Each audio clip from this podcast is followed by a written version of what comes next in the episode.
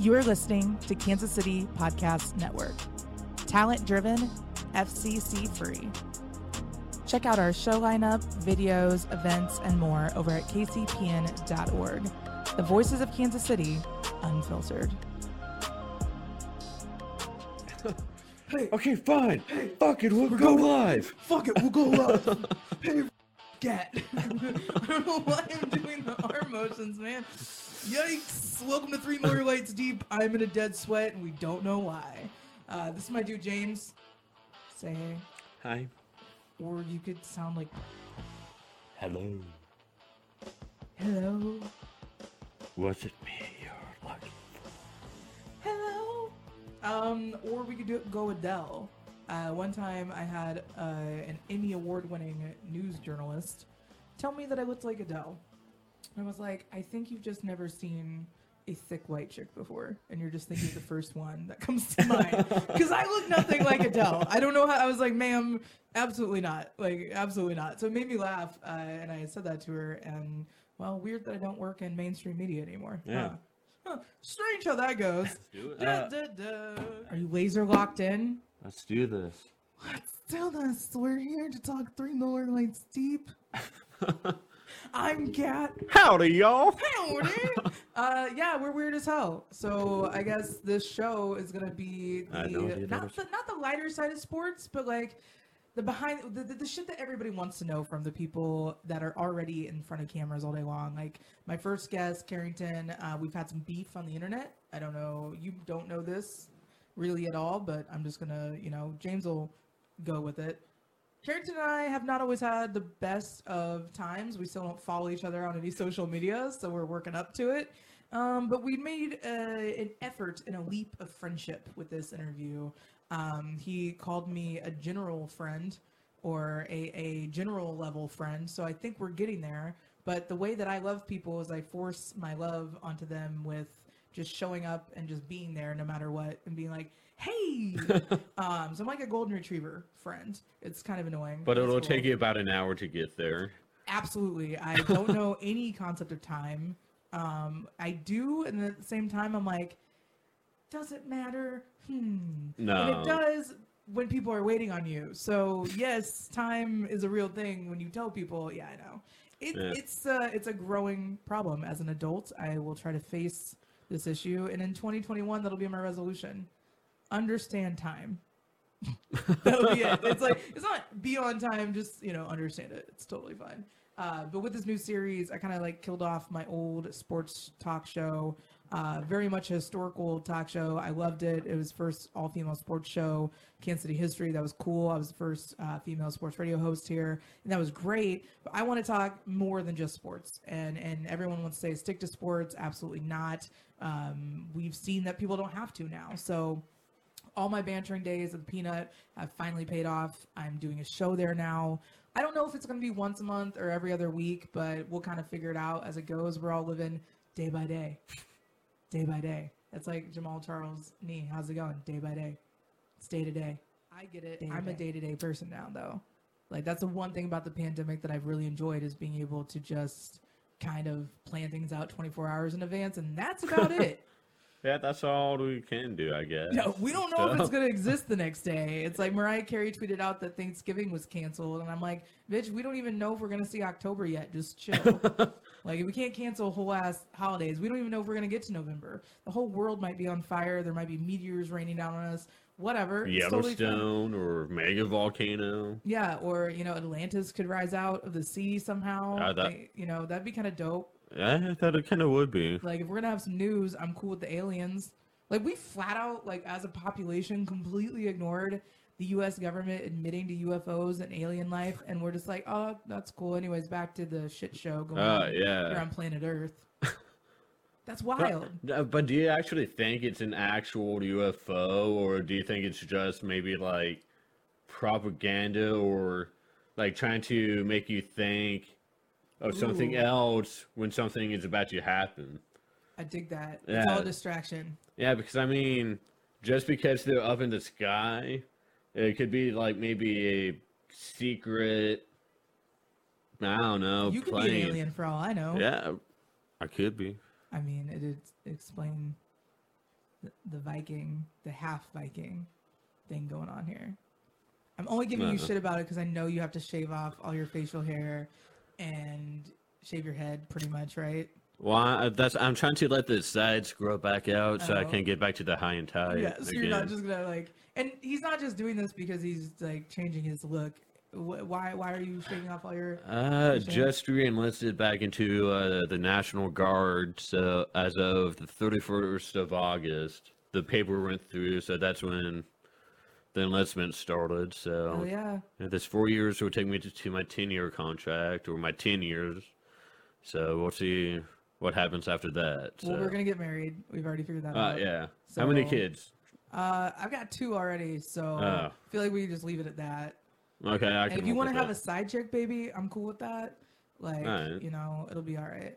Well, we'll just we'll just Oh, have so a like a compound. yeah, so like a secret wife kind of. Right. Like, I don't want to have it, but it better, the chick better be cute because I'm not gonna like raise some weird. Or kid, we just you can do know? the surrogate thing. Yeah. Or something. Yeah. Yeah, I mean, I I am just really good at everything that I try, so I'd probably be really good at having another kid. I just don't really want to do it, you know. Yeah, makes I'm, sense. I'm too busy being three Miller Lights deep at the peanuts to, to have it. That is It'd be, it would really encroach on my social schedule if I were to have a kid right now. Uh, yeah. So maybe in a little bit when you get back, you know, we got to get into our marriage. Oh yeah, that is you true. Give it some time. Like, and then you, maybe you'll be like 20 by that point, and then it'll be fine. Oh, it's so funny. I know, like earlier, I was saying something about like, oh yeah, well when I was born, and you're like, oh well in the 80s, Uh, yeah. And I'm like, what the hell? I was born and then it just it was okay.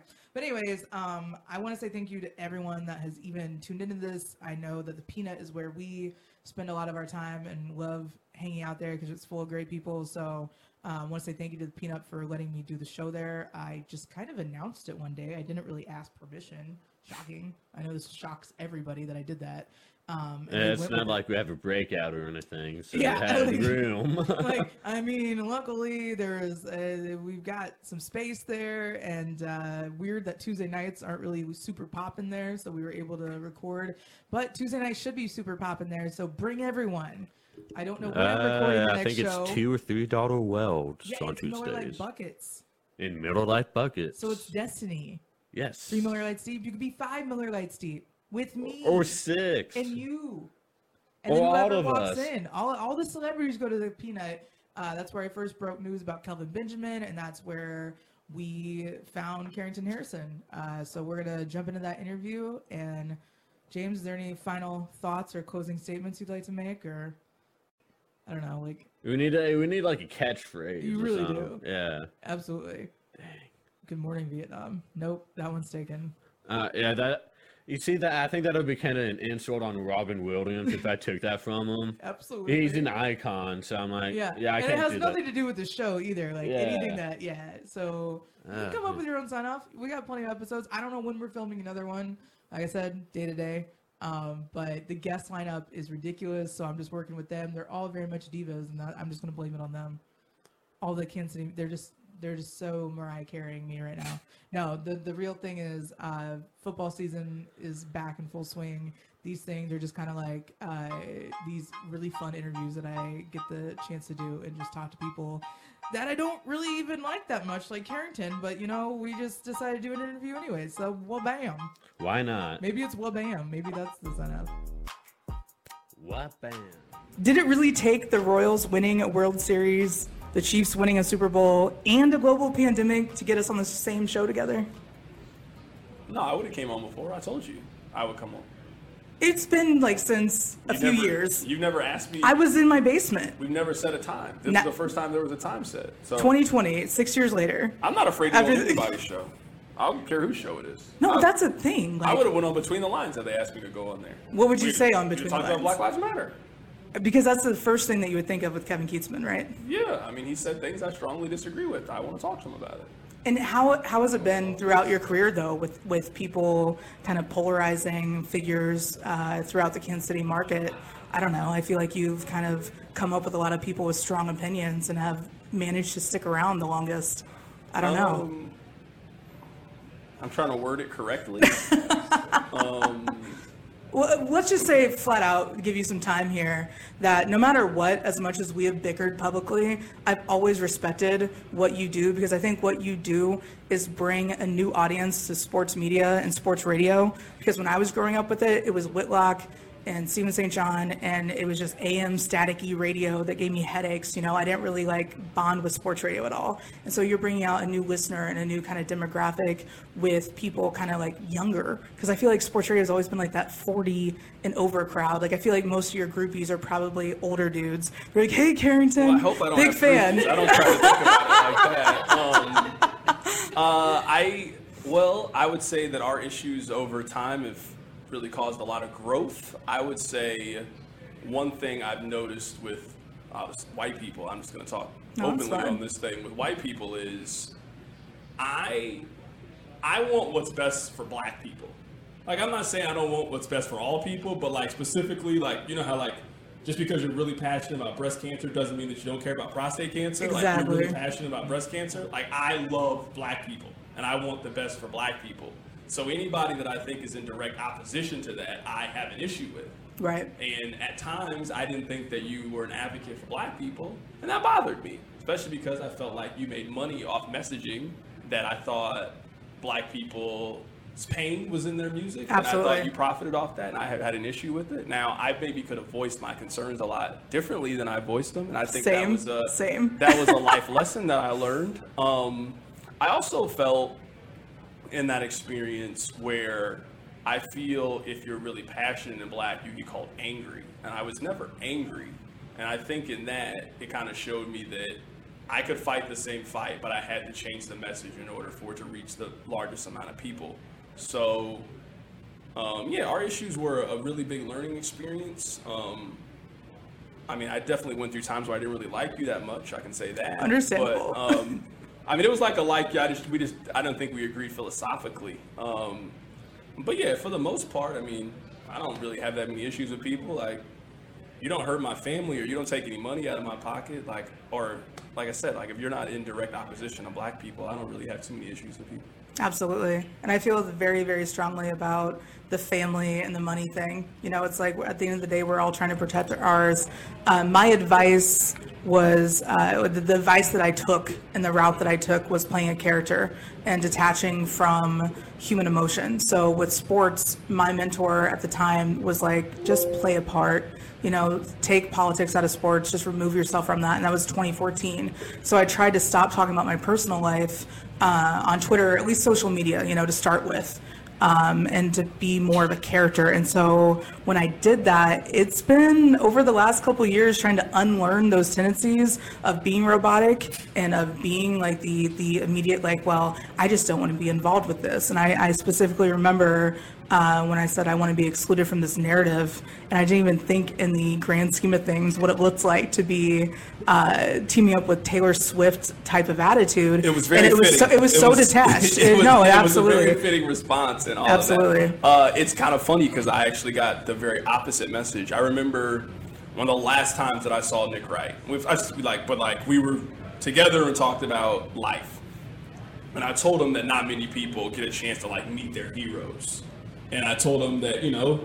I looked up to him and all that stuff, and he gave me the best piece of advice I ever got. He said, Every time you get behind the microphone, be 100% who you are. if you aren't, people will hate you for it. And I just always did that. And I was talking to Tasha about this earlier. Like, I always hate when people call you like a troll or compa- like a contrarian. Like, I don't care enough about what other people think to purposely align my views opposite of what they think. Like, I don't care if you like apple pie. I think apple pie is terrible. And I'm going to tell you that I think apple pie is terrible for X, Y, and Z reasons. Like, baked beans are terrible. They're I don't care where they come from. I don't care if Absolutely. they're Jack Stack or Nope, Bush's. Gates. I see why they're you trash. with the secret recipe because it's terrible. You shouldn't share it with anybody. Like I don't say those things to be like, oh, what's everybody like, and think the opposite because I don't really care in that sense what people like. So I You made that obvious with the Kanye bracket because you pissed off so many people with the final four of that. Like I was even going back today looking over at stuff. I was like, let me Google Carrington Harrison, you know, because what pops up I stopped you, doing that a long time ago. I I mean, as most people, sane people should in media, but like what pops up is you being a community man, talking about all the things that you've been giving back to and the platform that you have now, you've been utilizing for a long time, not just to piss off Kanye stands, you know? Uh, I used to be a Kanye stan. Well, not really in the you stand. said in that article though with he's the Kansas, person you were I like Jay directly against black people. So Yeah? I'm not really, I'm Well- not really rocking with Kanye West right now. I mean, it's, I think it's just down to Gemini men. You know, like if you want to talk about astrology, right? I had a great tweet the other day uh, about how fantasy football is to white guys like astrology is to white chicks. You know, like it's all just like this little like, okay, let's see what we can do here with this blueprint, right?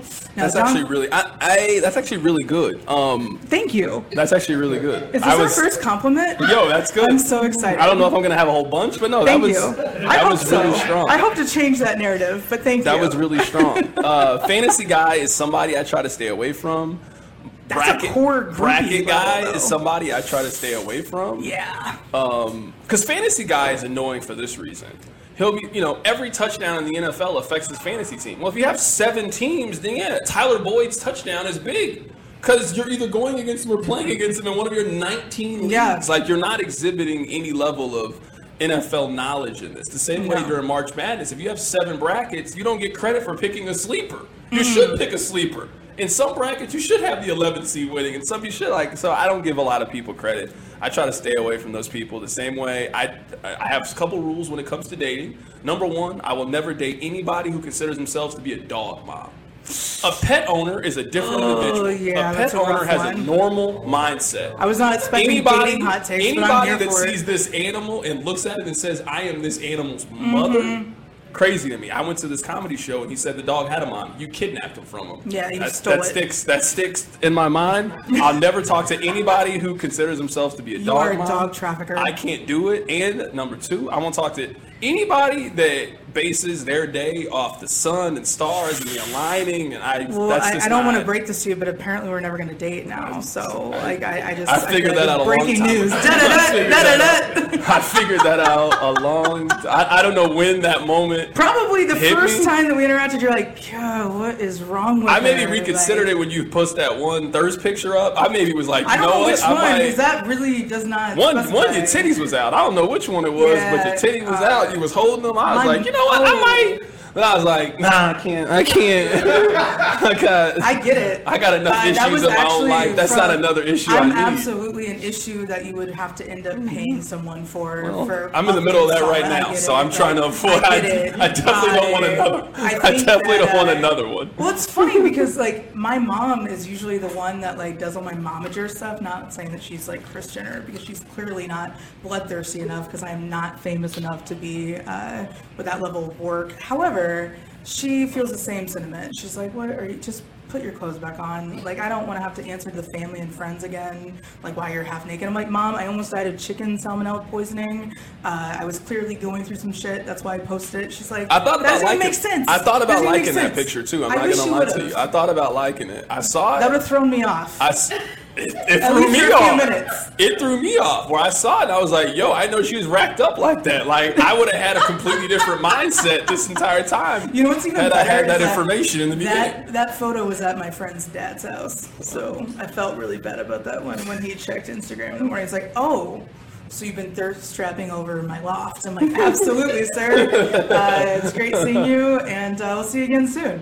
But yeah, like those those things, I feel like, and and now that we're just directly acknowledging that Tasha's definitely here with us. Uh, we've talked about that being a woman in sports media. Like I don't like 2017 is when things kind of turned around a little bit for me. I ended up going uh, ESPN 1510 Kansas City, and it was like this huge hype around the first female sports radio host Kansas City history. And I'm like, we got to remember uh, Magnificent Megan. We got to remember, you know, the the sports babe and all that stuff that came before. But like technically on paper, I guess I was. You remember first- Danny Boatwright? Remember Danny Boatwright back in the day? Yep, I think she's married to Kendall Gammons. That's a side note. I don't that's think that has amazing. anything He has a do podcast too. I saw it on YouTube. Uh, Lawrence Times was part of that one, so I was doing like Kansas City podcast research about like what I could be doing and like the people that are actually podcasting in this area. But I think podcasting is where it's going. I think everything's on demand. People want it at their fingertips. They want audio, video.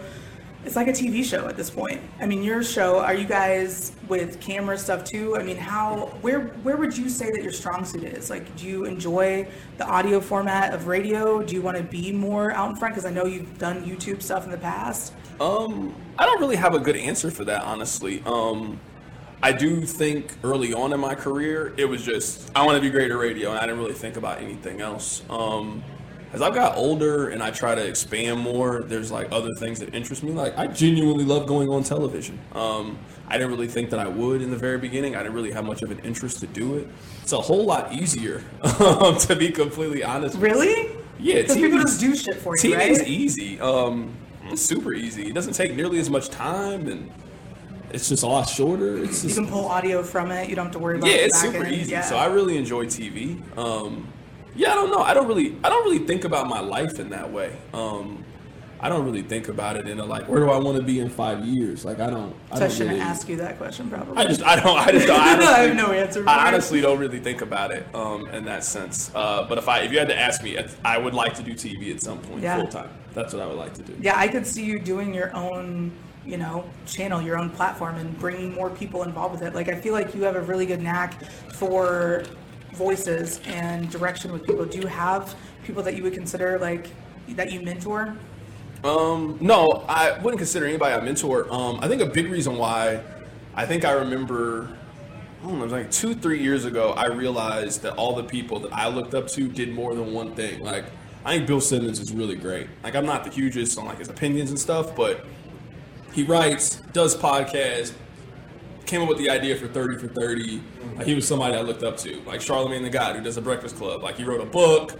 He does like all this other stuff. But I realized that all the people that I deemed to be really great at their job did more than just whatever their traditional thing was. So at that point, I just determined if I wanted to be great, I had to start doing other stuff. Um, so yeah, that was the uh, that was maybe the the seed that was planted in my head. So I started. I figured at that point the only way I would get on TV is to start doing it for myself. So I started like trying to do YouTube more, and like I bought a camera for myself and started trying to get in front of the camera. And it's fun. It's something I enjoy to do. What's changed with the pandemic with uh, your day to day? Uh, well, I had a kid during the That that always helps. I mean, it just spice things up a little Uh, so bit. that changed things. Um, other than that, it honestly wasn't really a big change because I was still going to work. So I still was doing. So I've always done the show in studio. Like I've never done the show from home during this entire time.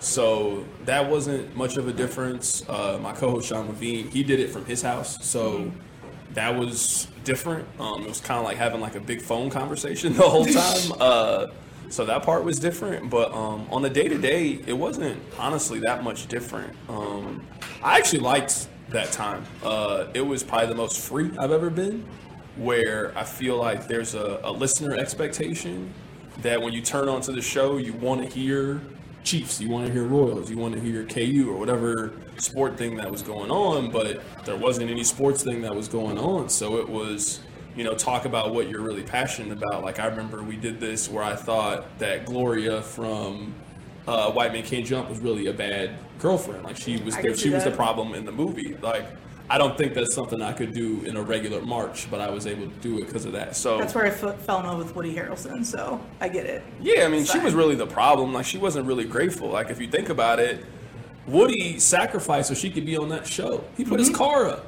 He did. He put his car up so she could be on the show, and he had to keep his promise to Wesley Snipes. I don't know why he didn't communicate that with her. Maybe she wouldn't have left, but you know, they say till death do you part, and through thick and thin. But she obviously wasn't there through the thin. Gloria's on the shit list. it's that and like the Devil Wears Prada for me, that annoying ass boyfriend that's like, oh, you're so busy at Vogue. Yeah, no shit, it's fucking Vogue. like, you think that I'm just gonna be able to like hang out with you at your stupid birthday party? Like, he literally dragged her down the entire movie. I get it. I'm mad at people. Like Titanic, I'm so mad about. Like, they could have fit, right? She could have fit on there.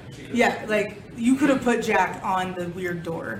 I will. I will say, one day I was flipping through TV and Titanic came on, and I watched. I don't know, like thirty. You had minutes never of seen it before that? No, I seen Oh, it it when I was was a like, oh, kid. shit. But you know how you like forget somebody's like really good. Like Yeah. I had this moment. It's gonna sound really bad. You guys make fun of me. Nope, never. I was watching their uh, America's game about the Chiefs. yep. I'm sitting there watching Patrick Mahomes. I'm like, he's really good at football. Like, like What? I hadn't seen Is this the first time I'm you, saying, like, came to that, I'm just saying, like, I hadn't seen him play football since February. You know, like I hadn't seen him play. And then when you like see stuff, and he, then it's like plays you hadn't seen in a long time, and it's like. He's really good. like it was like it was like I forgot that he was really good at football because I hadn't seen it. That's how it was with Titanic. Like I'm watching, I'm like, this is a great movie. like how, how is this not my favorite movie? I love Titanic. This is this is amazing. So I watched the whole scene where they go up at the front of the ship and she stands out there and he saves her. I was like, this is a really good scene. Like outside of my family, I don't like that. Like I don't like anybody enough to be like, all right, we got to go to the front of the boat. Like I'm just out for myself at that point. like I'm like, I got to survive this. You do you. Like I guess it worked out well. It did. Whatever. But uh, Titanic was a very. Uh, I didn't realize that you were going to be a Titanic fan. I, I didn't realize I was going to be a big Titanic fan either, but no, I watched it and I was like, this is a really, really good movie. Like, I really enjoy this. Is I'm your- a big movie person. Like, I actually missed, if I had to rank what I missed during quarantine, it was going to the movies, concerts, and sporting events. Like, I don't really like going to sporting events that much. Um, I feel that. it's just a really big time commitment. So like think about it like I mean I cheer for Missouri. Let's say Missouri plays at eleven o'clock. Which they usually do. You got to get up at eight. You got to drive to Columbia. You watch the game. The game's over at two thirty. You eat. You then drive home. Seven o'clock. All I watched was this one Missouri game for them to lose to South Carolina. This isn't fun. Like this isn't enjoyable for me. Why would I want to do this? So I, I mean, I, I. It's also one of those things like Patrick Mahomes. When I go, I'm like, this is fun. Like I really enjoyed this. Like I went to the Chiefs, the last sporting events, last two sporting events I went to. I went to the last MU basketball game because it was kind of obvious that the coronavirus was coming, and then I went to the Kansas City Houston game. And you can ask Brandon Kiley, our producer. I remember the moment I realized the Chiefs are going to win. It was early in the game. It was the fake punt. When they stopped the fake punt, I looked at Brandon. I said, "I said, the Chiefs are going to win this game." It was obvious. It was 24 to seven. I would have bet every amount of money I had in that moment the Chiefs are going to win.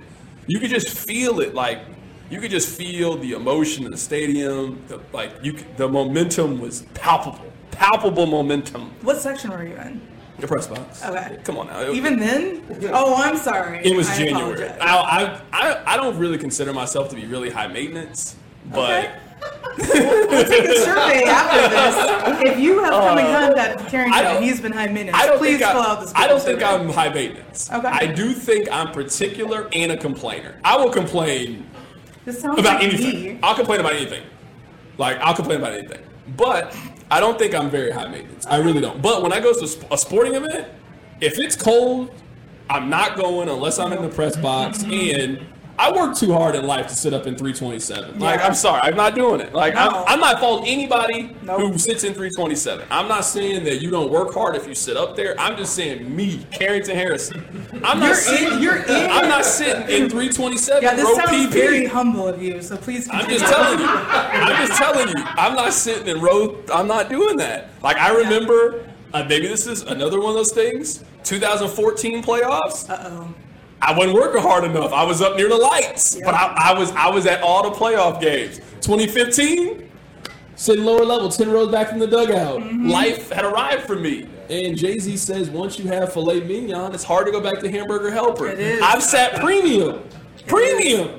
I've sat in the Buck O'Neil seat. I'm gonna sit from the Buck O'Neil seat now, going section 427 row ZZ No. to watch the Royals lose 105 games. Hell no, I'd rather watch it at home. Well, we're on the up and up now. Who? Everything's- everything's You or the. Royals? The Royals. We're all we're all getting better. uh, me, hopefully, for the love of God, like I can't go for like that way. I was about to Kawhi Uh, Leonard laugh what you just said, but. Can you can you do an impersonation of it, please? That's my Kawhi laugh.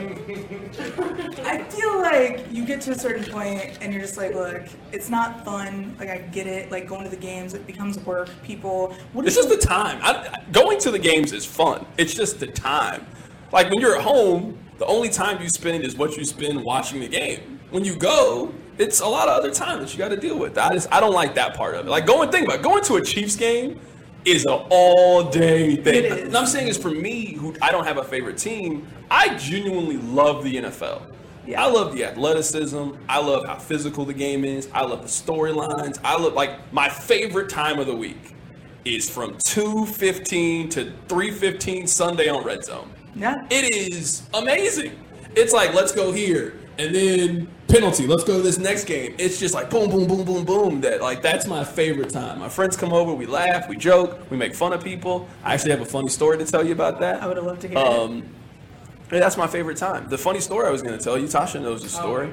Oh one of my one of my really Already good friends. intrigued. One of my really really good friends. Like we'll be in my wedding good friends. His girlfriend is on OnlyFans now, Too soon. and oh god.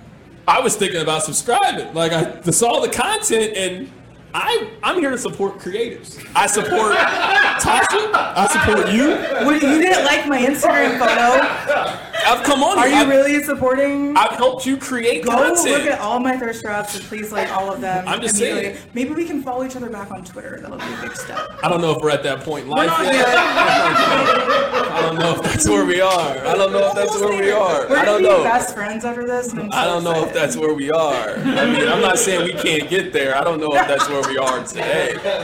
Um, How many of my logins do I have to give you? I've got. I tried to hang out with you before we did this. A couple. I Yeah. kept. I'm I was really like, "Hey, what are you doing? What's up?" Like I was trying to actually. I invited you to my dad's birthday party, so naturally. Yeah, that was like a family thing. Like, No, it wasn't. Oh, I We didn't had an open bar. It's John Stoner's place. Is that ever a family establishment? We don't know. Oh, I didn't know. Colonial Club, KCK. I didn't know. Uh, no, it's okay because we had an open bar, which sounds like something that is awful, and taco bar. Yo, I, I mean this with burrito. It sounds. I mean this with all bad. respect to John because I like John, but John picked up and put down that diehard Royals fan thing with ease, bro. Like, I mean, it's amazing. It's gone. It's. yeah. I mean, it, I applaud it.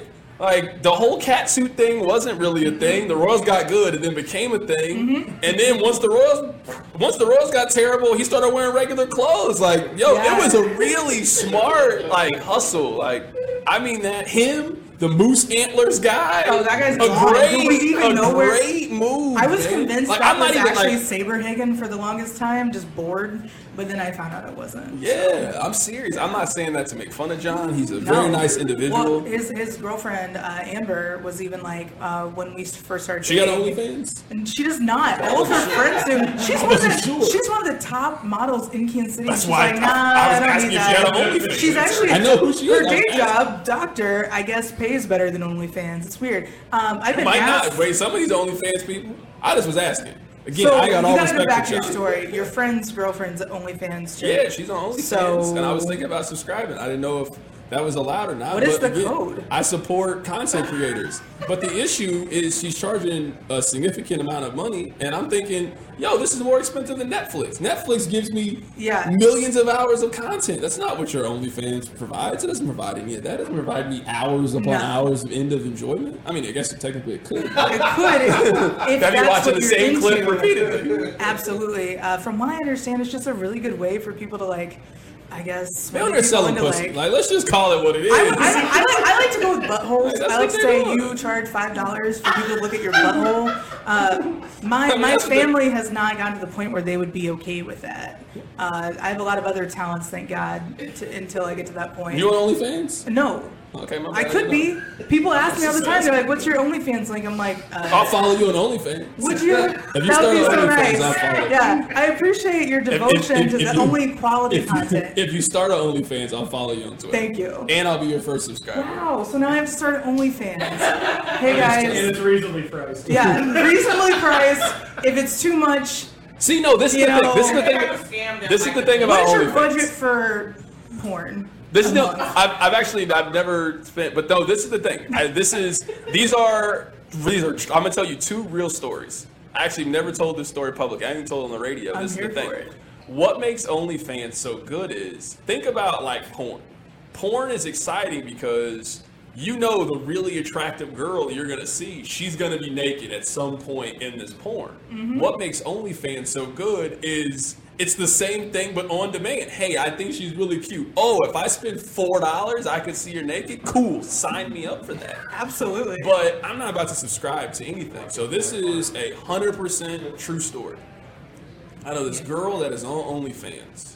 She is a content creator on OnlyFans. So I just DM'd her one day and I'm like, yo, I'm not subscribing to your OnlyFans. But what I will do is I'm gonna cash app you an amount of money. I want the premium content. So whatever, I'm serious. I still I wanna got see the your feet. I got the cash app thing I can Are show you a feet guy? Is this what we're gonna have to I'm like? serious. Uh-oh. So I was like, all right. Don't show her. I was like, you're selling X on OnlyFans. I'm getting a I'm gonna model bypass the subscription part, and I'm gonna cash app you this amount. Send me the videos so I can watch them because I want to see. I want to support creatives, and I want to see the videos that you making. So we negotiated the deals, and she sent the videos. me help you. yeah. I don't su- I- Support local. Here you are. I Support don't, local. I don't mind supporting exactly creatives. it. I don't mind supporting creatives. I'm serious. I really don't mind it. There needs I to be really like a mind like a local uh, sort of like. But my biggest thing is like if you're on OnlyFans, you're admitting that you don't know how to set up a website with paywalls. Like to me, just OnlyFans fucking is the same thing. but OnlyFans is the same but thing. that way, it's But like I- I it's not twenty percent being taken from OnlyFans. It's hundred percent going to you. On a very, very serious 97%. thing is, you know, you're on there. They do that Thirst Trap Thursday. That really is. I'm gonna post these half naked pictures for free. Like some people got hip to the game. Mm-hmm. Why am I gonna put this free content out if I can put it behind a paywall and people will pay for it? Like it just doesn't. It doesn't make any sense. Like I don't. I, I try to say I don't spend my free time worrying what other people do in their free time. So I don't care. Like if you want to be on OnlyFans, I, what does it matter to me?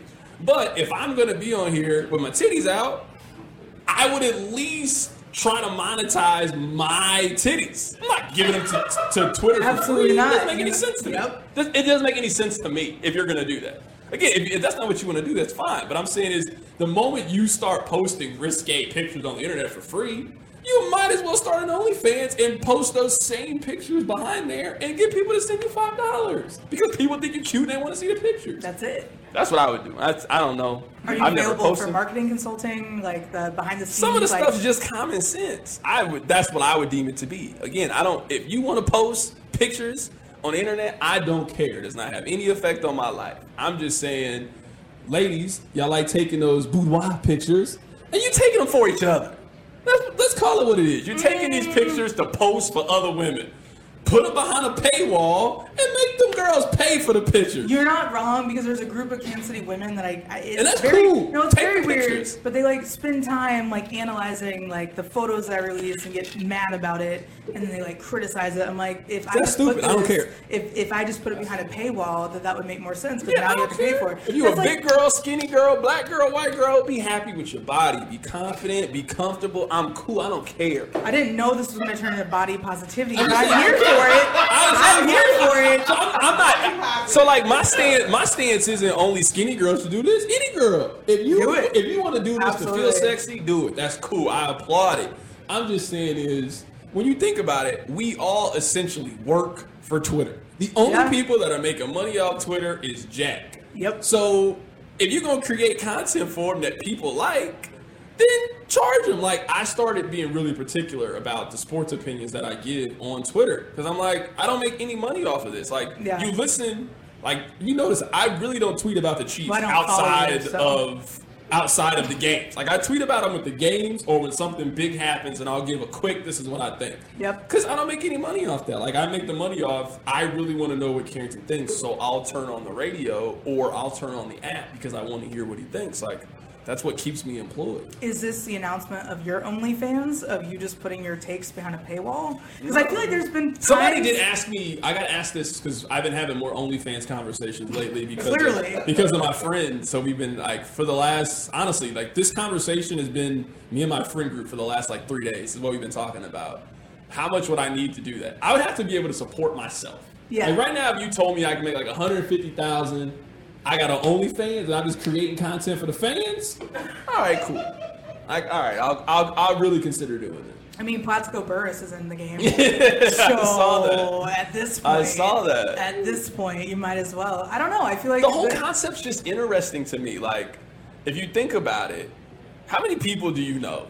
And maybe you're in this category, and I don't mean it, that make a podcast and they do it for themselves and don't make any money off the mm-hmm. podcast. Like, people have figured out I can create content that people will pay for. Like, the worst thing the internet ever did was made it free. Because it made people have an expectation that everything is free. Music is free, television is free, the newspaper is free. Like it made Yeah. us not value anything. And then those companies try to turn around and, and have people pay for them. And they're like, hell no. Like, when you think about it, if they didn't come up with Spotify, which is basically a paid version of Napster, like that's all it is. Remember Napster? I want to hear this song. LimeWire. I will click, you know, I will click on this song, but then you had to go through too much work. That's all. All Spotify and Apple Music is is Napster, just the paid version. That like once they made this content free, people just devalued it, you know, and like I really do think it's a cool concept where, you know, it's just Instagram that people have. I post pictures on Instagram. I don't give you money for it. Mm-hmm. It's I- like the athletic, though. I feel like they're behind a paywall. They're behind. I pay, something I pay for the athletic. Absolutely. I really support content creators. I pay for Power It's Mizzou. not just OnlyFans. I'm saying I pay for Power Mizzou. I pay not for just your nudes. I pay for the Kansas City Star Sports Pass. There you go. Yeah. I mean, the Kansas City Star has been questionable over the years, but uh, you know, it is what it is. I feel like you guys. I mean, you've done things in radio that people will always go back and refer to. Does that ever blow your mind that you're doing real time breaking news? Like your voice is always going to be a part of the narrative when they go back to talk about. I mean, just to take it down just a little bit. Uh, when your work with the Tyreek Hill case and exposing that like full audio, do you ever think about that when before you go into something like, hey, okay, so I need to approach this a little bit differently because I'm going to be in the history books for this one. Uh, I don't think about it like that. Um, that was one of the few times that I get nervous. Um, I just done it enough. Like I don't really get nervous. Um, that day it was a different kind of nerves. Like you got to think, I've done the show twice after the Chiefs have won the Super Bowl or the Royals have won the World Series. That it's like a different level of like you got to knock this out of the park. Like the person that comes on the radio for these next four hours, like they're expecting greatness, you know. So like it's a different level of nervousness. Um, the Tyreek Hill day, I remember it was funny because I was gonna go to Las Vegas, and then it was like trying to figure out all this stuff with that, and then we finally got word that we were gonna be able to play it. So this was like a four week trying to get it. It Oh, was like a lot of legal stuff behind the scenes, right. and I just remember like I listened to the tape probably like three times the day before, and I remember we had like big meetings before. Just, I guess one thing like I'm not really into this like cancel culture. Like I think I think cancel culture has just turned into white people could just say whatever they wanted to say, and now they get held accountable. So now it's like We're a big learning. pushback on it. Yeah, it's Yeah. like a like a huge pushback on it. No, you're a fucking idiot. Um, you just got caught. Okay, but But. I, I do think though the the part about cancel culture I do think is sometimes we take one sentence out of context and take it away from a paragraph or a whole monologue and we just focus in on the one sentence and then that sentence becomes the narrative that I think is really wrong. So it was much more of a pressure like I don't want to mess this up. Like I know how important this is. I know what it is. I realize the importance of the moment and the importance of saying the right thing. Um, that that's maybe one thing that as I've gotten older, I have like maybe a greater appreciation for. Like words matter, intent matters, um, how you communicate it. Like the one thing I really remember from school is communication is the ability to articulate your message to its intended audience. So I really try to focus in on, all right, I think this. How do I say it in a way that communicates exactly how I feel about whatever it is? So that was one of the days. Like I remember being like really anxious, and after the two o'clock, it was easy.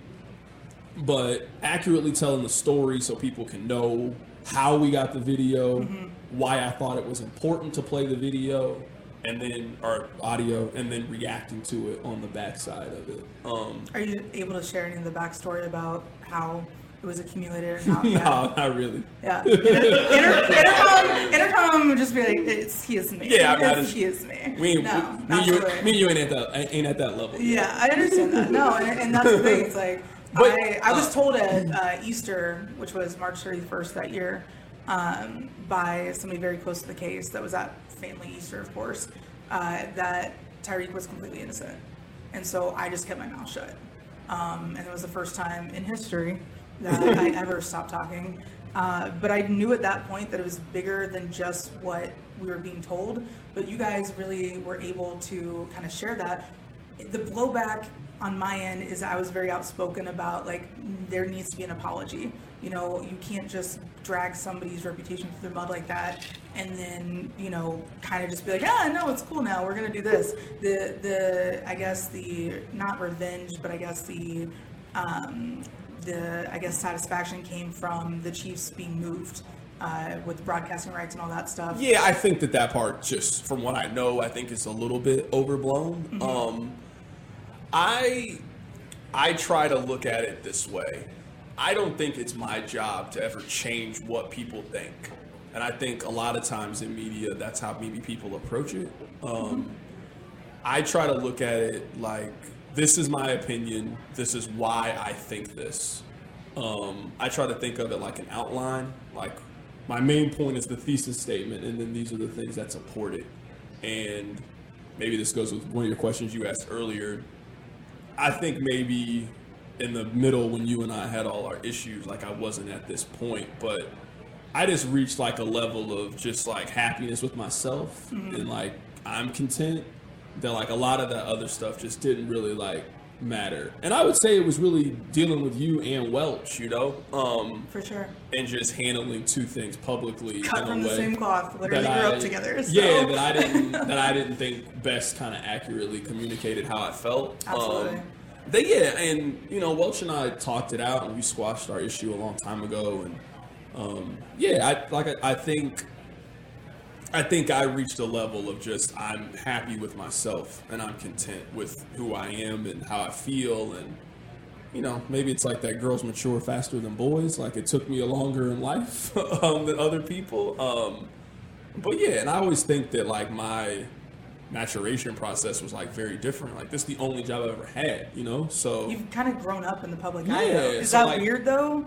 Because like you're like It's a- not really weird You're not like a child star. You're definitely, No. you're definitely like over 18, so it's Nah, like not it's not- weird. it's but, not like, like you're not that. Drew Barrymore at Studio 54 Um, being weird. Yeah, I would just say that still. I would say my mistakes people got to like chronicle in that way. Mm-hmm. Um, like I think how I handled the issue, issue with you was a mistake. Like how I handled it with Welch was a mistake. Um, that like I always thought that part was um, just different. I don't Um, really look at it as a mistake as much as it is. I mean, it, it was a mistake for me. I mean, I, I don't I don't apologize for what I was upset about. Right. Um, I just I think I could have just communicated it a lot differently. Um, and the whole thing. But Um, there was there was underlying anger, no matter what, because no matter what you look at the situation of our communication, the underlying issue was still police violence and brutality against unarmed citizens that should all have equal rights, no matter what their skin color is. And also, it was in the height of a lot of the. It was after the Ferguson stuff had happened.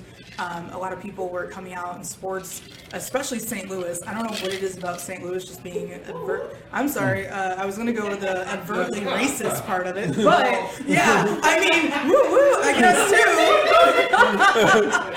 But you know, you get to the point in your sports career that you have probably been told, not necessarily now, but stick to sports. Stick to what you know uh, isn't going to rile people up or change listeners, whatever. Because when you're still a part of a large company, you're, you still have to represent what you're doing in a way that's not going to like ruffle everybody up. Yeah, I don't I don't think about it that way. Yeah. Um I mean I I think about it in the sense of I don't publicly talk about how I feel maybe politically um in that sense just cuz I don't really think that's a good way to like I don't think that's good for business, I guess. Um but I mean Entercom paid for my opinions, you know what I mean? So I just I one critique I have of maybe like white spaces in this sense of I think they want black people but not black opinions. Right. Like I think that's what happens in the NFL. I think that that happens in the NBA. Like the NBA is 85% black. What you're seeing in the NBA is indicative of how black America feels. What you see in the NFL, I think, is very indicative of how black people feel. So, um, yeah, that's probably the biggest thing that uh, I just try to keep that part. And I might sound like super arrogant. Like I always felt like my purpose in life was bigger than talking about what the Chiefs or the Royals did. Yeah. Um, that um, I always felt like the things I do in the community or did or whatever, that that's going to be the things that people remember. Like nobody will ever remember. I still have it saved in my phone because it was the first time I ever felt like I got a sports opinion right. It was, if you guys remember, Colin Kaepernick's first start was on Monday Night Football. Alex Smith got hurt and Kaepernick started. And then, and during the game, I texted Danny and said that Kansas City should trade for Alex Smith. Like right then and there, I told him I still got it saved in my phone. I said, I know who the Chiefs' next quarterback should be. It should be Alex Smith. It's like Kaepernick is good. They're going to move on from him. And we talked about it the next day. And I remember the text line was like, "This is stupid. Why are you talking about this?"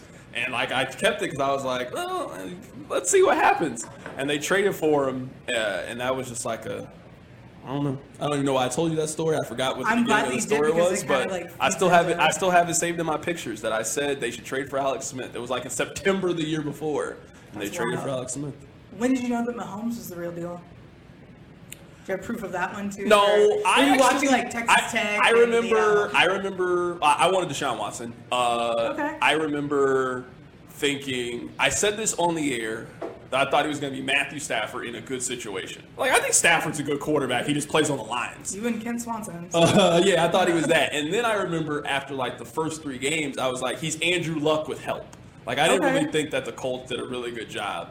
And then I realized maybe like week seven, I was like, "Ah, he's a lot, he's a lot better than I thought that he could be. Um, like I legitimately think that Patrick Mahomes can be one of the five greatest quarterbacks of all time. Like I think that's well within reach. Now I think you got to get to three Super Bowls to do that, but he already has one.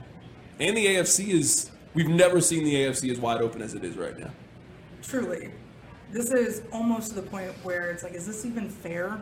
Yeah, I think- the rest of the NFL. I think the I think the biggest quote unquote problem right now in the NFL is all the good quarterbacks are either over 35 or Mahomes. Like if I had you make a list of who the, all the quarterbacks are who are under 30 years old, there's only two that you would say are legitimately great quarterbacks. It's Mitchell Mahomes, Trubisky. not Mitchell Trubisky. it's Mahomes and Lamar Jackson. Like I don't know if like I don't know if Deshaun Watson's great. I think Yeah. he's good. I don't know if he's great. Kyler Murray.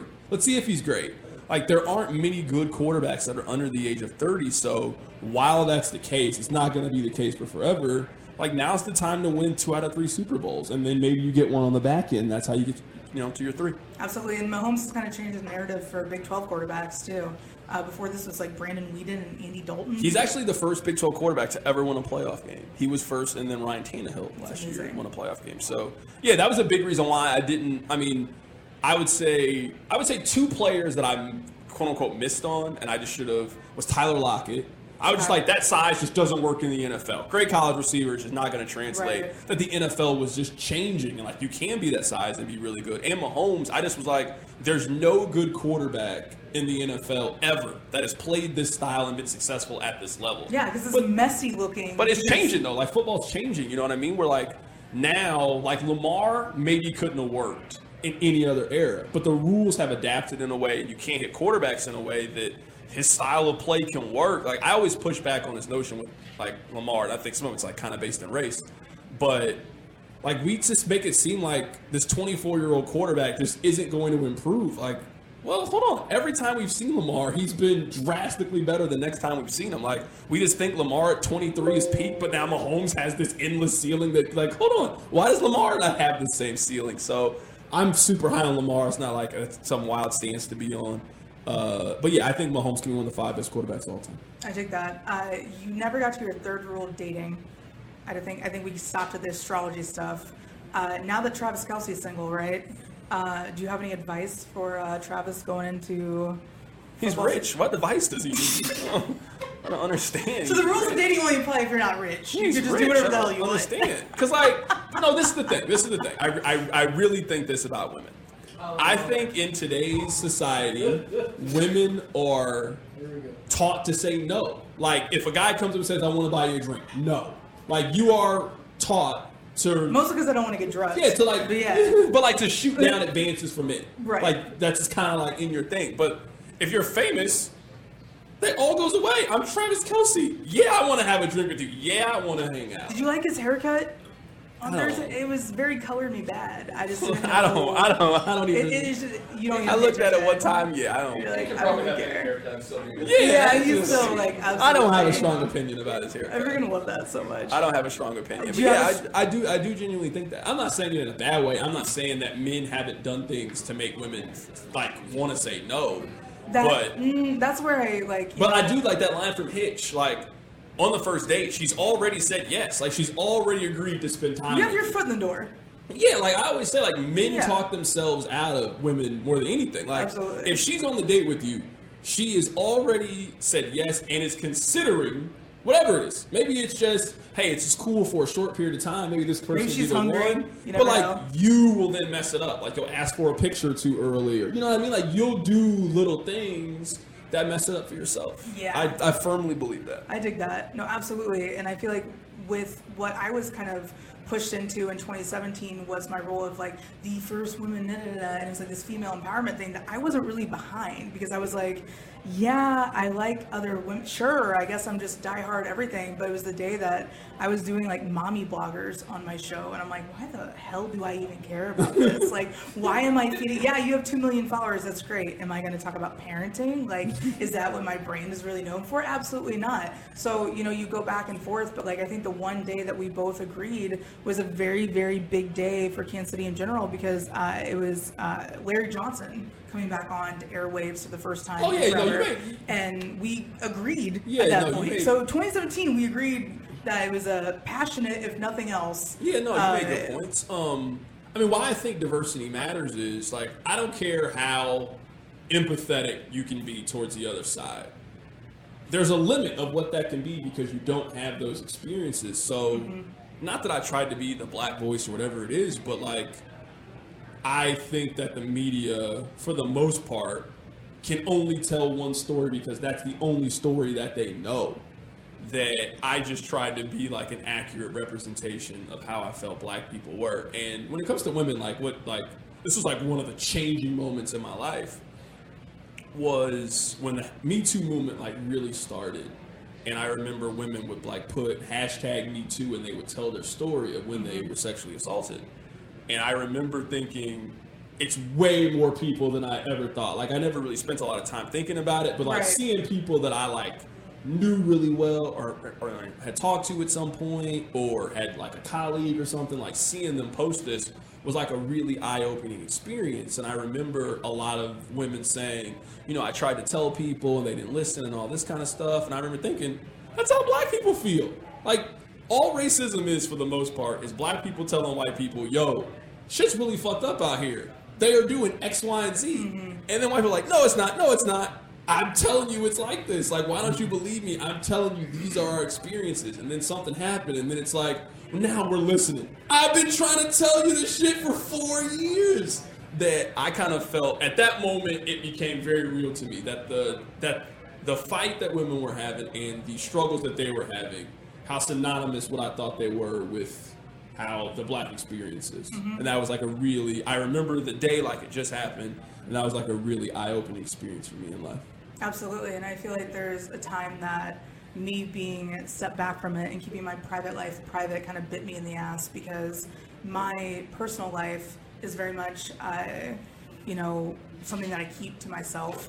Uh, with my family structure and everything else, in the 1960s, my family adopted a boy from the Congo, who is now my uncle George in the Leawood, of all places. And you know, from the day that he moved in, people were like, "Oh, is this your new driver?" Like, no, that's not it. When I was growing up, uh, we. I mean, I can kind of understand how this random black guy shows up, and then, right? I and then you it, think he's I the help. it. Like that's kind of what I like, would oh, think. So he's Like, I mean, I'm not trying to be racist, Here we are. So I get that part. We go into, I mean, like to the point where we'd be going to restaurants, and be like, oh yeah, my uncle and my cousins are over here, and they're like, oh no, we don't have any, but you're waiting on, and whatever. I mean, the things that my family experienced in the '60s is totally different from me. Uh, my daughter is biracial, and when she was eight days old, I remember going to Target in South Johnson County and uh, I was like, okay, I need to go get formula. and is my first venture out as a mom, right? And this woman with two kids that were like destroying the like trading card aisle at Target, like that weird aisle that nobody goes in, um, just destroying it. She looks over at me, she's like, "Oh, that's a beautiful baby. Is her father around?" And I'm like, "Oh, so that's how this is now." That's not funny, but it's Uh, absolutely not. But that that's the reality, though, is that White that- people bold, that- bro. They are. I can't imagine just saying that to somebody I don't know. Like that's wild. Just walk me up and be like, yes. That's those are wild kids." to me. I but I, I whenever- kind of want to start doing it to random people. Be like, yo, is uh, that kid's dad around? And it's like, obviously, the dad's like right there. I'm like, just asking, you know, statistic wise, just, just throwing it out there. yeah, like I think that about those Karen videos. Like y'all gotta start knocking them people out. Like, I mean, I'm not. I think I'm not a was- violent person. Like, I'm like not afraid of the confrontation. But Oh, you get me These now. people- I've got some anger. It's these fine. people, it's like I'm not gonna let this person. Like, what's the benefit? Like, at this point, we know. So the person is talking crazy. I'm just gonna have my phone. Like, oh, I'm recording this. Knock Nope. that motherfucker out. No, like, I'm what are we doing? Like. First phone call you make is to your attorney, and that's it. Like, I'm just saying, like, absolutely. I'm I, just I, I saying, definitely like- just beat the shit out of someone. And Tasha, what's up? It was okay though. It was okay. if you think about it, knocking like somebody is gonna get really rich Yep. knocking one of these people out. I'm serious, because like think about it. White person talking crazy at Walmart because they don't want to wear a mask, all in your face, spitting on you. Boom, knock the person out. Sure, maybe you get charged. Right. Start a GoFundMe. You'll make six I knocked figures. an idiot out. Are you welcome? You'll make six figures. You're probably not going to jail. You maybe get probation, and you just made hundred twenty thousand dollars for knocking this person out. This could be I would Karen donate to Fight that. Club. I'm telling you. I'm into it. I'm telling you. I'm not advocating for people to knock out people, but I'm just saying. Absolutely not. At some point, We're not violent at some people. point, that needs to happen. There's an opportunity there. At some point, that needs to happen. That's what I think. I gotta ask though, how do we, how do we get better? How do we do better as Kansas City? Like because you are very deeply rooted in this community to the point where I'd say that uh, you might not be going anywhere from Kansas City for a little bit. If you have any breaking news of career changes you want to tell us, No, I'm cool for right but, now. Uh, Uh, I mean, can- the- how- 'cause you love this city. You might not like the answer. I mean, No, it's okay. absolute power concedes nothing voluntarily. Like when you think about it, I was talking to Tasha about this earlier. Every movement of black people in this country has been strongly opposed by white people. Like, don't let white people tell you anything different. They did not like Martin Luther King. They can say they did now. Look at his approval ratings when he was alive. Mm-hmm.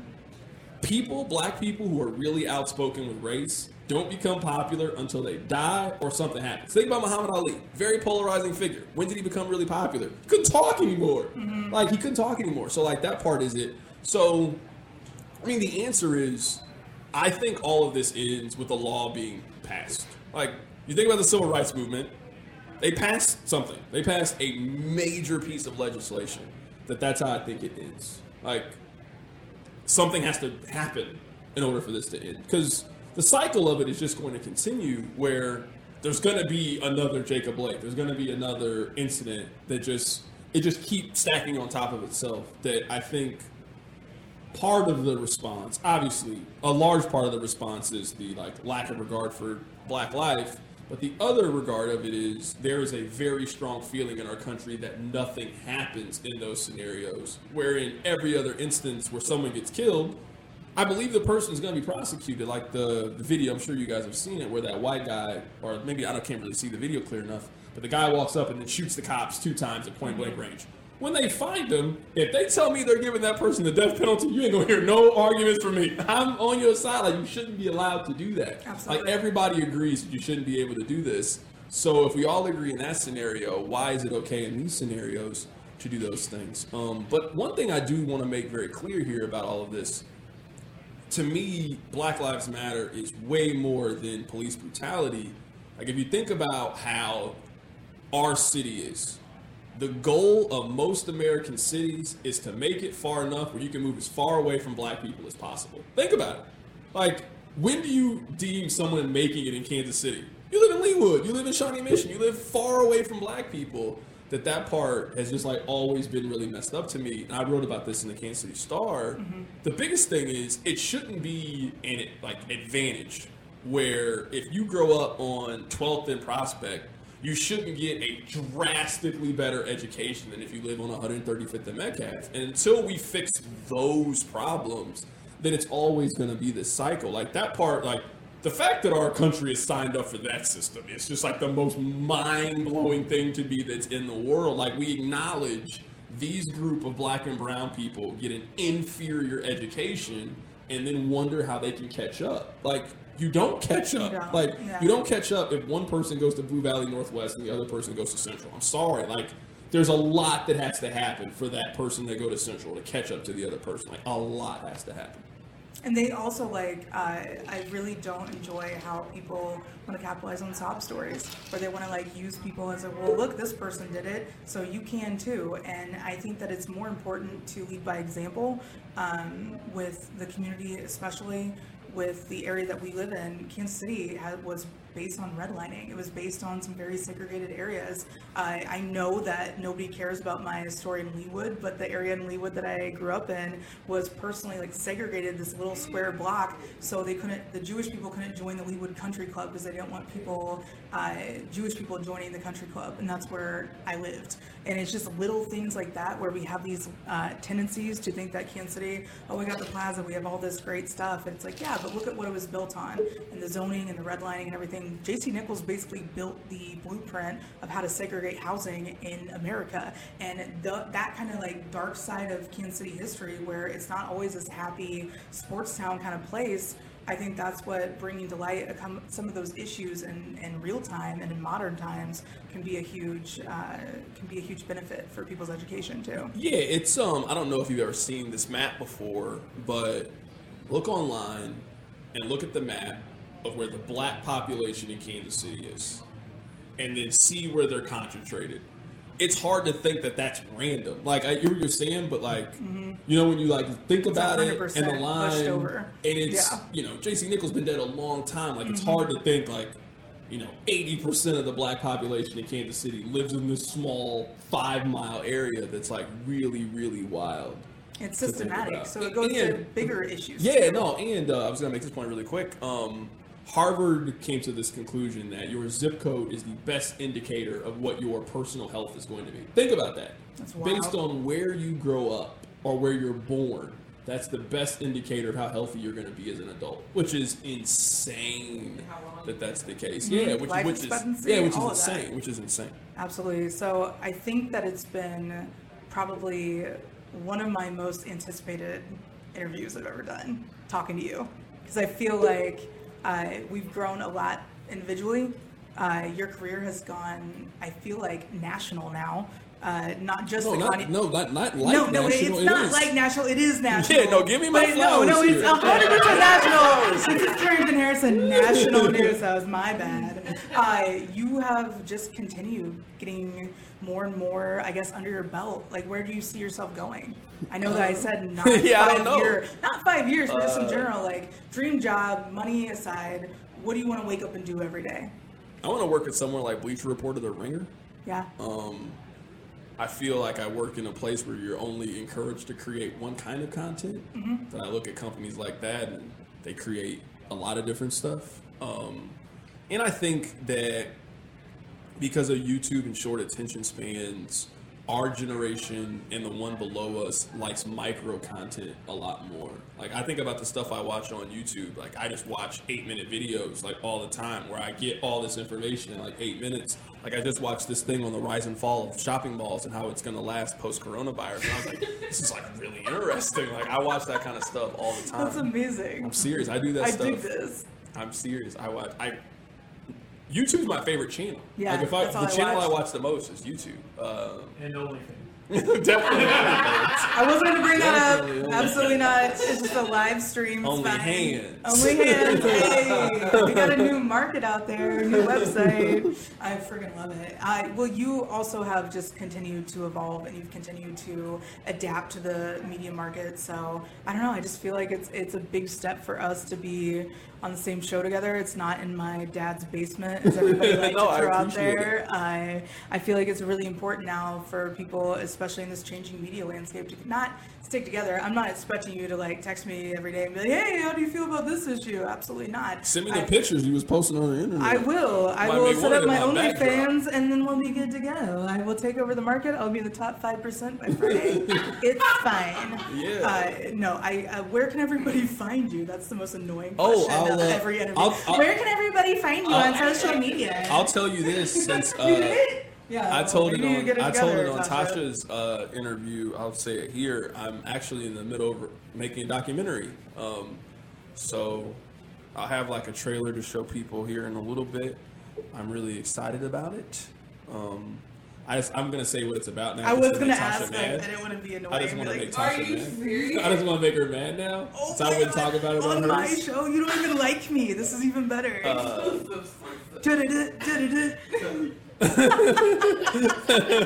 You know what? I don't want to do it. I don't want to make Tasha. Yes! what is this? uh, if it's a day in the life of Carrington, No, it's like, not I'm, about I'm, that. out of, I'm, I'm Um, gonna watch it no matter So no. I, I actually haven't talked about this to a lot of people that are outside my circle. So um, I had this idea probably I don't know like a year ago. I felt like in Kansas City people only tell JaRon Rush's story because it's like the perfect documentary. You know, it's like the it's the child prodigy in eighth grade that becomes the number one high school basketball recruit and has this like very tragic ending. That I was like, there has to be other great high school basketball stories in Kansas City. So I think we're gonna name it from Paseo to Pembroke, and it's gonna be from Anthony Peeler's senior year until when Kareem leaves Pembroke Hill, and why great basketball players in the city started going to private schools, and why like Marcus Walker, maybe you heard him before. He went to O'Hara. He was the best basketball player in the city. He grew up on 12th Street. He went to O'Hara, long way from 12th Street. So, um, why is he in there? Uh, I actually got a trailer I can show you. Tasha's seen it before. I'm so excited. Um, so yeah, um, JaRon's in it, Kareem's in it, Travis Releford's in it, like Marcus Denmon's in it. Like, it's a big deal. I really wanted this. I really wanted this to be like our version of the Last Dance. Um, Yes. Like when I watched the Last Dance, it was like very definitive. Um, Naturally. I took it personally. It was my whole Yeah. narrative. I don't know if you know but it, that. it was you know it was really cool because um, you know I felt like nobody could come back and tell Michael Jordan's story. Like Jordan's in it, Phil's in it, like everybody. Where'd you watch it? I was at, uh, I watched the first two episodes at home. Then somebody sent me the leak, so I just watched. I watched it all like in two days, and then. I went back and then watched it with everybody on TV. Um, so yeah, um, everybody that worked at Metro Sports is in it. It's gonna be really cool. I'm really excited about it. Um, that's been my whole project over the summer. Um, hopefully Netflix buys it. That's what I hope. That's that's my dream. Uh, Absolutely. so yeah, you're actually the first person that I wouldn't consider a friend that I've actually told this to. I don't. I figured I could do that on this Absolutely. this uh, podcast. Absolutely. Well, thank you for doing that. I look so yeah, forward to it. I'll show you the thing. Uh, I'll show you my uh, my trailer. Perfect. I'm excited. I'm, I'm excited. To, I part of me just wanted to tell you because Tasha was there, and so I know it made her mad. Yeah. I- She's like, well, you wouldn't know, tell her. I wouldn't tell her. luckily, luckily. Uh, yeah. Well, and so- her episode's going to debut before this one, so. yeah, so no, I wouldn't tell her, but she's seen the trailer and stuff. She knows about it. Uh, but yeah, no, that's uh, that's what I've been working on. Uh, I have this idea. I'll give it to you free of charge. I want to take Denny Matthews to Betty Rae's and have him review the ice cream there. I've told I've told Denny that that we got to do this video. Like, I'm confident you can get it done, though. oh yeah, Denny and I are like really close. Um, Yeah. Like Denny, I would consider Denny Matthews to be a friend of mine. Um, yeah, I guess last thing here, the maybe like the craziest part. This is like a pat myself. Like the wildest part about my job now is like people that I used to look up to. I can like I consider them their friends. Like I went over to Neil Smith's house for Thanksgiving. Like we had turkey today. Just It's a big deal. A kid that grew up in Kansas City, like a really cool thing, you know. Um, that's the part that still like trips me out um, about the whole thing. Like a lot of it is I don't have the personality where I get like really up about things, um, which is probably like a bad thing. Tasha always tells me it's a really bad thing because I don't ever get like that. Like some things are like really cool. Like I don't get starstruck very often, but I remember when I saw Bo Jackson, like, oh damn, that's Bo Jackson. Bo Jackson, like That's a big moment, though. Yeah, like- not like- everybody gets to see Bo Jackson. I've met Bo Jackson Like, before. I met Bo Jackson. Andy's come on the show another time. Yeah. Uh, I had that moment when I told Ben Affleck to move out of my way when I was out at Legacy Stadium during the NFL playoffs, and he was watching the Patriots lose. And I was like, oh, I got so many of those Uh, stories. and he was just like, "Oh, I'm sorry for being in your way." I'm like, "Absolutely." Oh shit, you're Ben Affleck. Um, do you have Matt Damon's number? I'd like to talk to him. He's the only five nine guy I would ever be into. Matt Damon. Uh, little known fact. Not that this is about me. Now I just want to tell you like famous people I met. I want story. to hear about it. Uh, I've met Chrissy Teigen twice. I met Chrissy Teigen at the All Star game in 2014 and talked to her for like 10 minutes, and she was like normal. She was really cool. Uh, and then I saw her again at the Super Bowl. So this is the Super Bowl that the Patriots and the Seahawks, the Marshawn Okay. Super Bowl.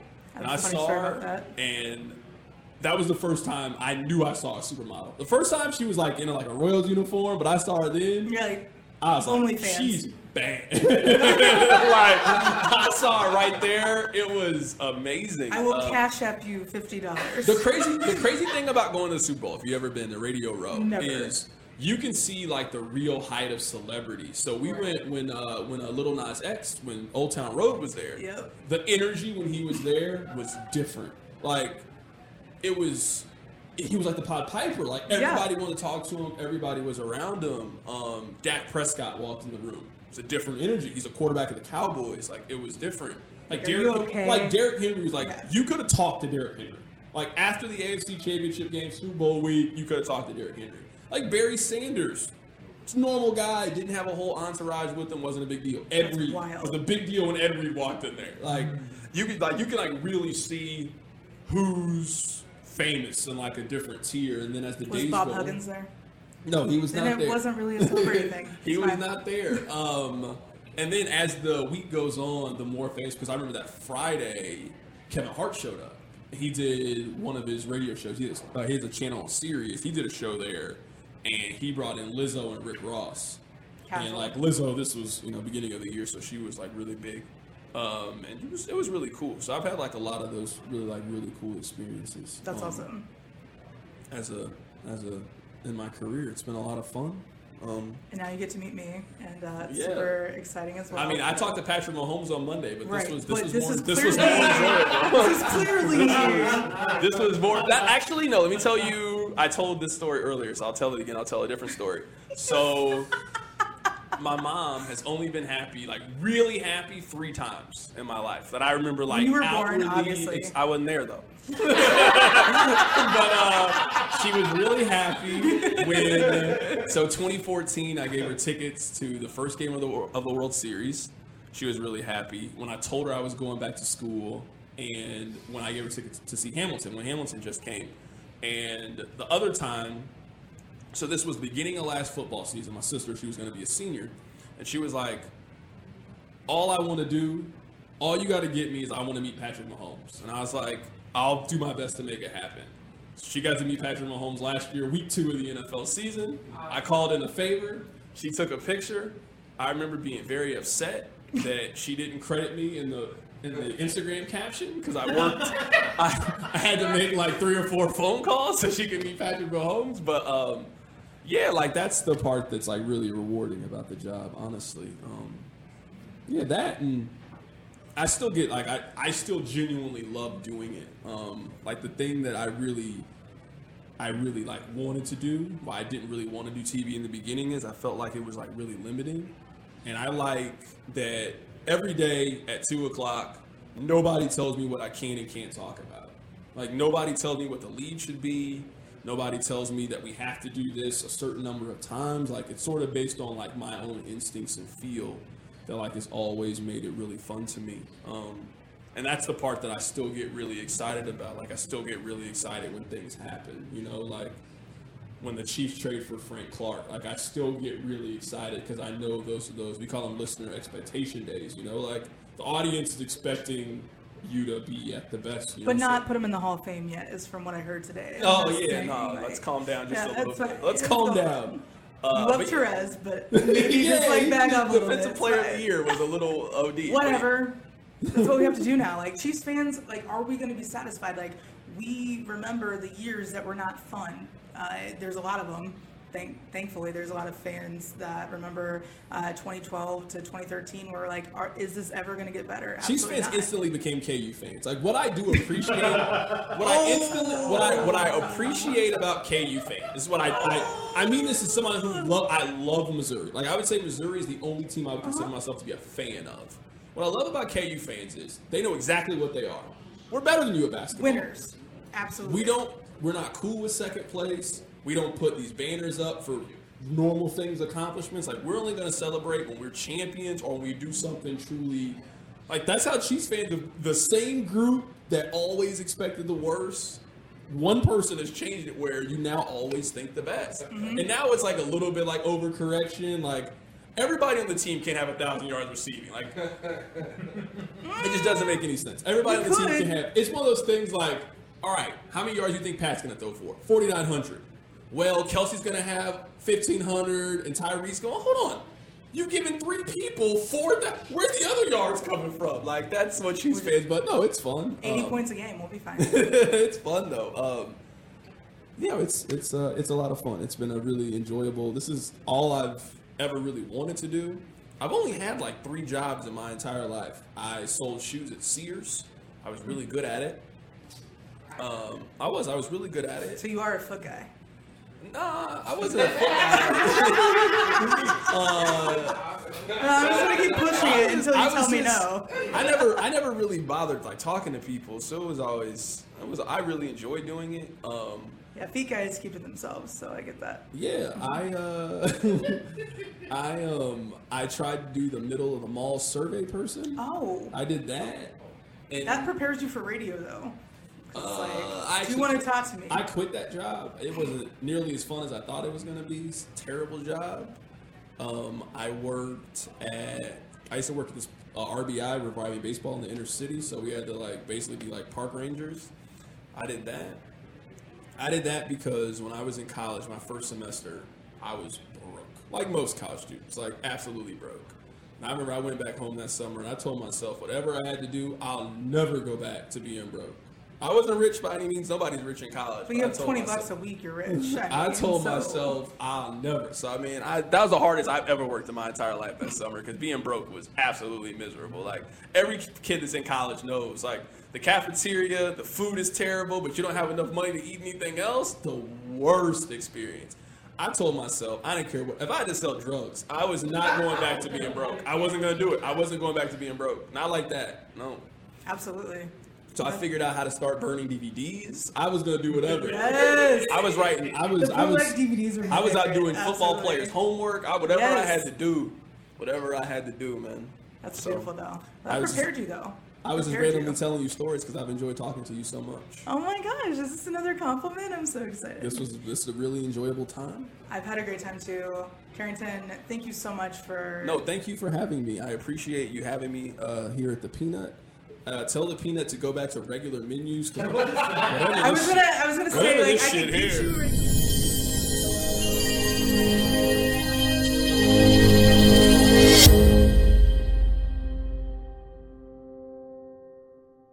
15 minutes could save you 15% or more. Oh, that's a cheer we used to do in softball. Uh, what? It's uh, actually Geico's. Whenever someone hit a triple, we would wave our bats and yell, 15 minutes could save you 15% or more. But we never got to use it because we would only hit home runs. Annoying. The phrase is from Geico because they help save people money. Geico? Yeah, they were our team sponsor. Geico. 15 minutes could save you 15% or more. Es mejor llegar tarde a casa que nunca volver a llegar. Es mejor llegar tarde al trabajo que nunca volver a trabajar. Y es mejor recoger tarde a tus hijos que nunca volver a recogerlos. Llegar tarde a donde vayas por esperar a que pase el tren es mucho mejor que arriesgar tu vida tratando de ganarle el paso.